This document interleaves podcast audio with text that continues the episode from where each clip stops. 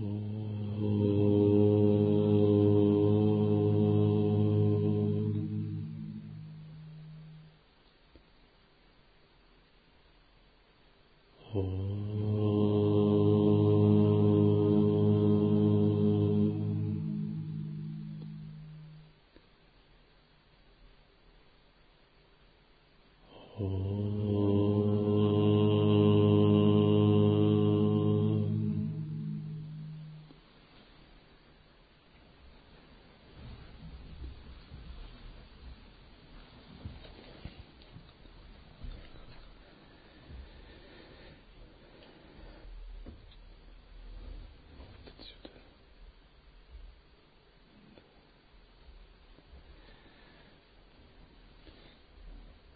Текст Дхармадхату Ратна Коша, наставление Ланчена Раджампы.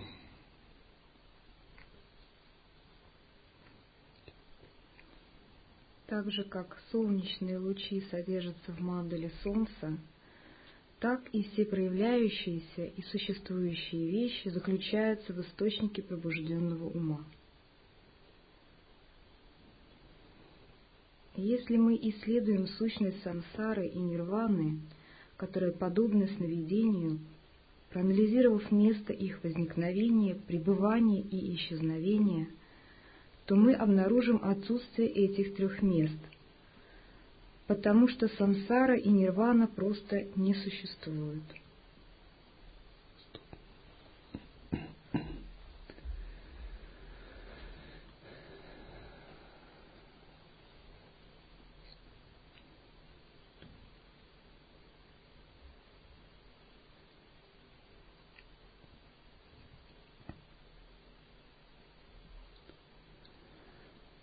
Сансара и нирвана не существуют, так же, как отсутствует возникновение их, пребывание и исчезновение.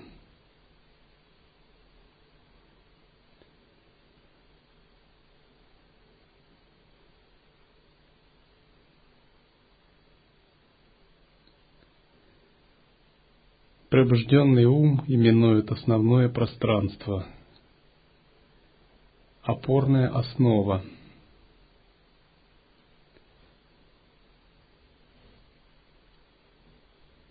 то есть то, на что мы опираемся.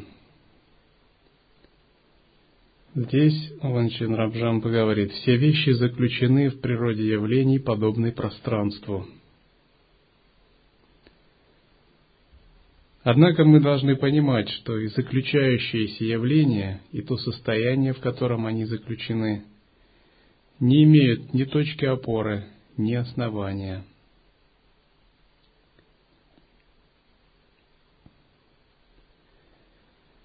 Когда мы не различаем наше тонкое сознание, подобное пространству, восприятие сужается.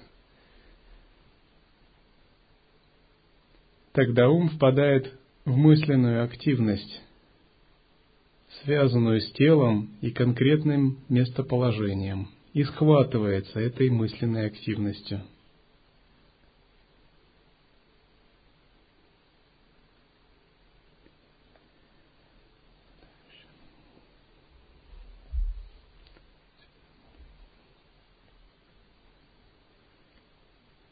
Как бы ни проявлялись обусловленные вещи, они заключены в состоянии осознавания тем же образом, как и все сновидения содержатся во сне. Когда вы видите сновидение, в сновидении вы можете видеть Будду, божество, друга, врага, демона, который пытается ухватить вас,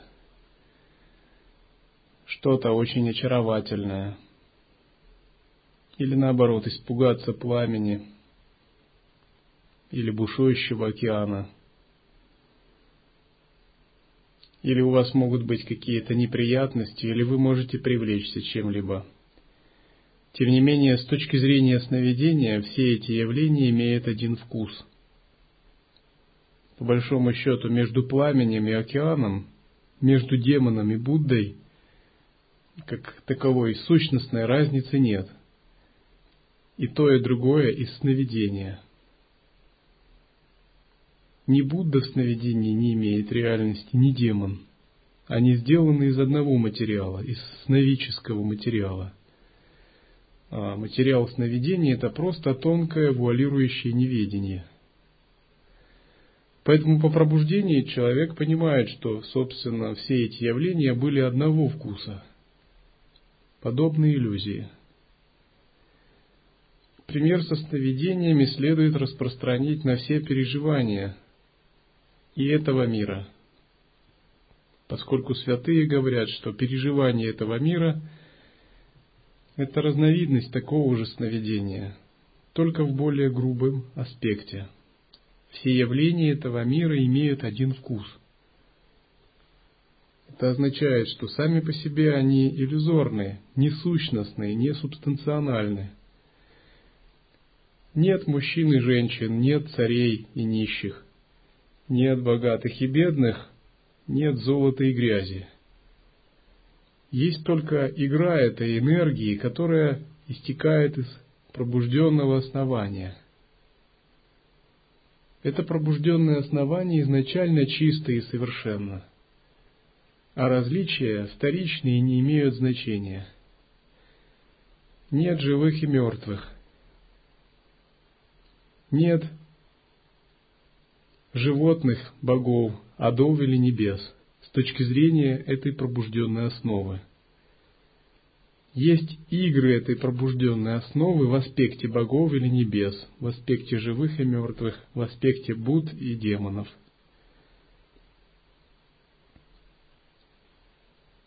Когда мы это понимаем, наше видение мира изменяется. Мы приближаемся к видению единого вкуса – Разумеется, сначала мы принимаем единый вкус в качестве воззрения, а не поведения. Поскольку даже мы интеллектуально, если понимаем, что это игры единой основы, тем не менее, некоторые игры нам бы не понравились. Ну, допустим, если бы у нас забрали одежду, и мы оказались в холоде, мы подумали, ну и ну, это игры. Хорошие игры и без просада нам бы говорили, да ты пойми, это же все сон, иллюзия, это все игры единой основы. Быть насыщенным и голодным одно, и быть в холоде и в тепле тоже. Но ваше тело как бы это не убедило, поскольку пока праны, элементы не расплавились в теле, пока элементы полностью не трансформировались в чистое видение, тело-то состоит из грубых элементов, которые требует своих прам. Поэтому мы говорим о принятии такого понимания в качестве воззрения. Мы постепенно к нему приближаемся. Однако это воззрение то, что должно существовать с самого начала. Это воззрение единого вкуса всех явлений, сома раса видья. Пока йоги не выработал единого вкуса, конечно, ему невозможно прийти к пробуждению, подлинному пробуждению. Единый вкус имеет несколько аспектов. Во-первых, двойственные противоположные категории должны быть выровнены, таковы как добро и зло, хула и хвала, честь и бесчестие, правильное и неправильное, святое и обыденное. Это противоположные двойственные категории, которые уравнены в едином вкусе – что означает уравнены? Это означает, что все видится одинаково чистым и совершенным. Кто-то, неправильно понимая единый вкус, думает так. Коль все единый вкус, то святое ничуть не лучше обыденного. И начинает терять пхаву при восприятии святых предметов. Это неправильно. Принцип единого вкуса означает, коль все единый вкус, то святое также свято то обыденное так же свято, как и святое. То есть это принцип возвышения бхавы, а не понижения. Или человек может подумать, коль все есть единый вкус, вкус, то живые существа и Будда есть одно, то к Буддам можно относиться так же, как к живым существам. Это понижение бхавы. Но правильный единый вкус означает, то к живым существам нужно относиться как к Буддам – Другой аспект единого вкуса означает, что внутреннее и внешнее пространство становится одним. Третий аспект единого вкуса означает, что прошлое, будущее и настоящее пребывают как одно. Четвертый аспект единого вкуса означает, что глубокое состояние медитативного самадхи и состояние по выходу из медитации неразделимы и представляют собой одно. Таковы уровни единого, таковы аспекты единого вкуса –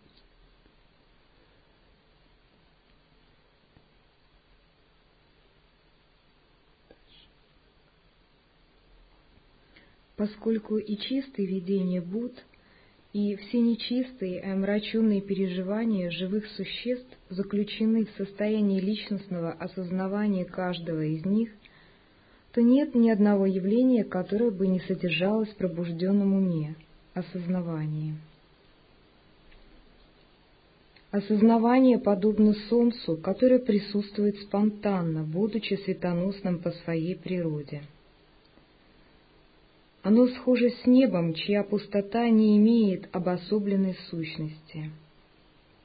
Оно называется просветлением так, как есть, изначальной Дхармакаей, а также самосуществующей пробужденностью.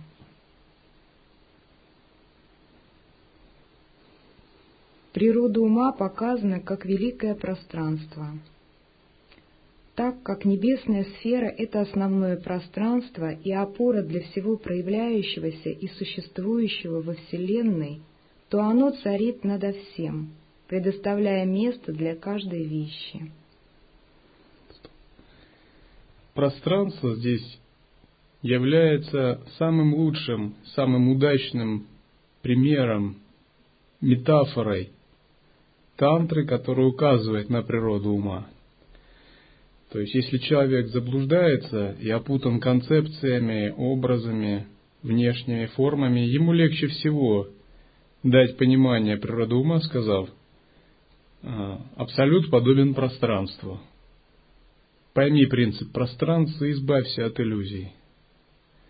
Пространство не имеет протяженности, качественных характеристик, направлений конкретно выделенных. В нем нет центра определенного, нет фиксированных границ.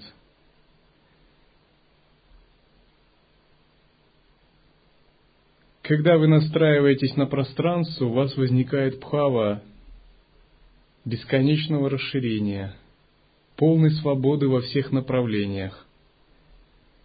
Вот эта пхава передает принцип природы ума.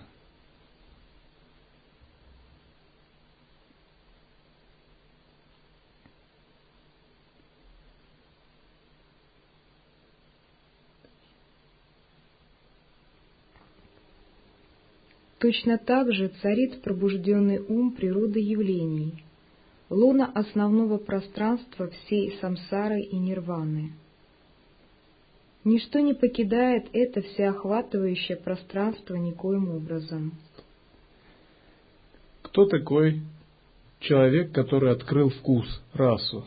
Это тот, который ухватил это пространство, который увидел эту уникальную сферу – Пока мы не ухватили это пространство, нас постоянно вводит заблуждение. Снаружи внешние объекты, внутри собственные мысли и переживания. Когда мы ухватили это пространство, нас больше ни снаружи, ни внутри не вводят никакие заблуждения. Обычно наш ум пытается где-то задержаться – либо снаружи, в объектах, либо внутри в чувствах и мыслях, либо где-то посередине. Когда мы открываем принцип уникальной сферы, наш ум больше ни на чем не задерживается, только скользит по мыслям и объектам. Сам же он однонаправленно фокусируется на единой сфере. Другой термин – уникальная бинду –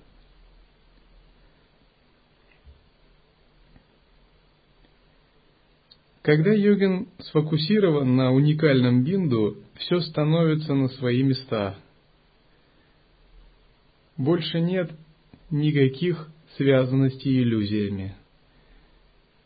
Даже один проблеск этого, этой уникальной сферы устраняет огромное количество заблуждений.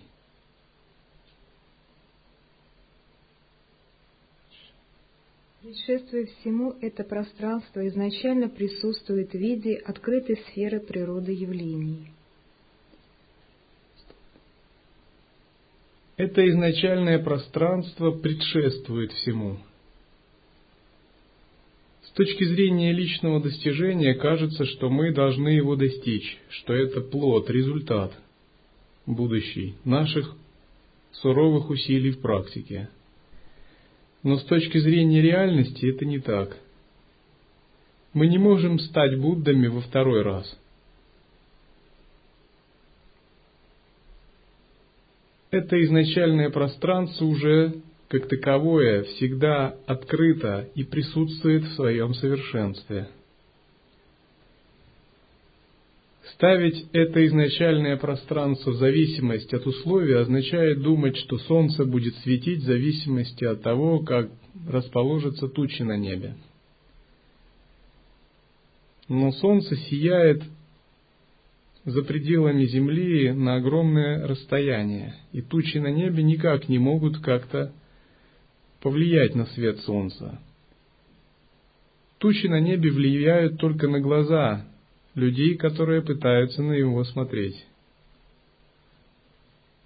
Это означает, что клеши и обуславливающее мышление влияет не на само изначальное пространство ума. На что же оно влияет? они влияют на нашу постигающую ясность, на постигающее сознание. Когда у нас постигающая ясность омрачена, есть двойственный ум. Когда же она не омрачена, она созерцает единую сферу, двойственного ума на самом деле нет, а есть прямой контакт с этой единой сферой.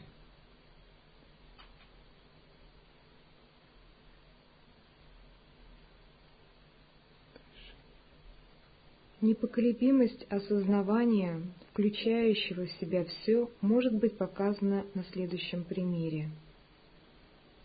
Так же, как все подданные и поместья в любом царстве подчинены своему царю, не покидающему дворца, так и вся самсара и нирвана заключены в состоянии, не покидающего природы явлений. Сначала кажется, что Сансара и нирвана – суть две разные вещи.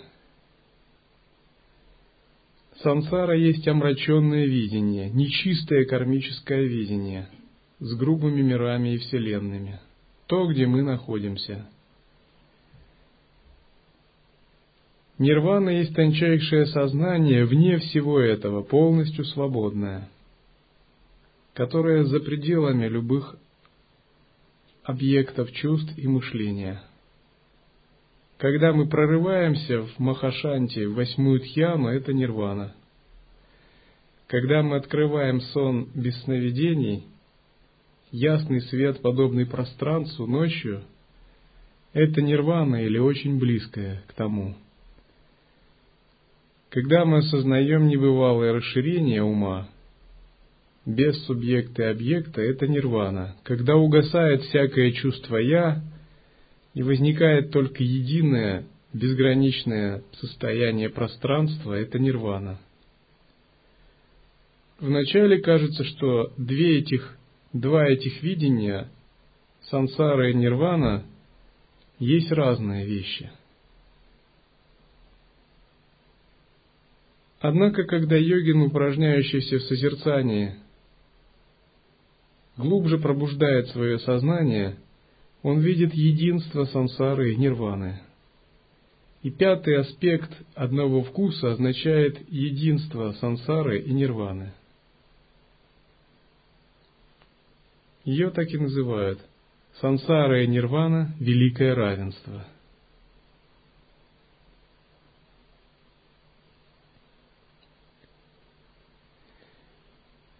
Он начинает понимать, что с самого начала изначально никогда не было невидения. С самого начала он не был человеком.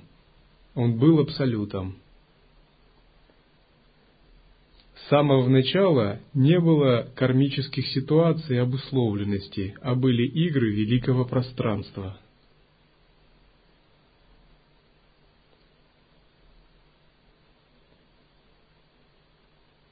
С самого начала не было жизни и смерти. Были виды изменения игр великого пространства, которое не улучшается, не ухудшается, ни при рождении, ни при смерти – ни при омраченности, ни при пробуждении.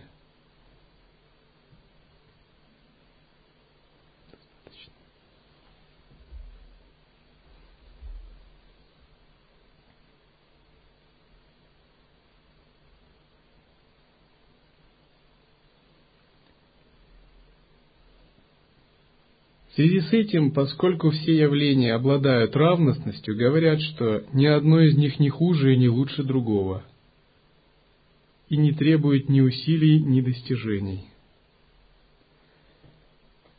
Понимание этого недоступно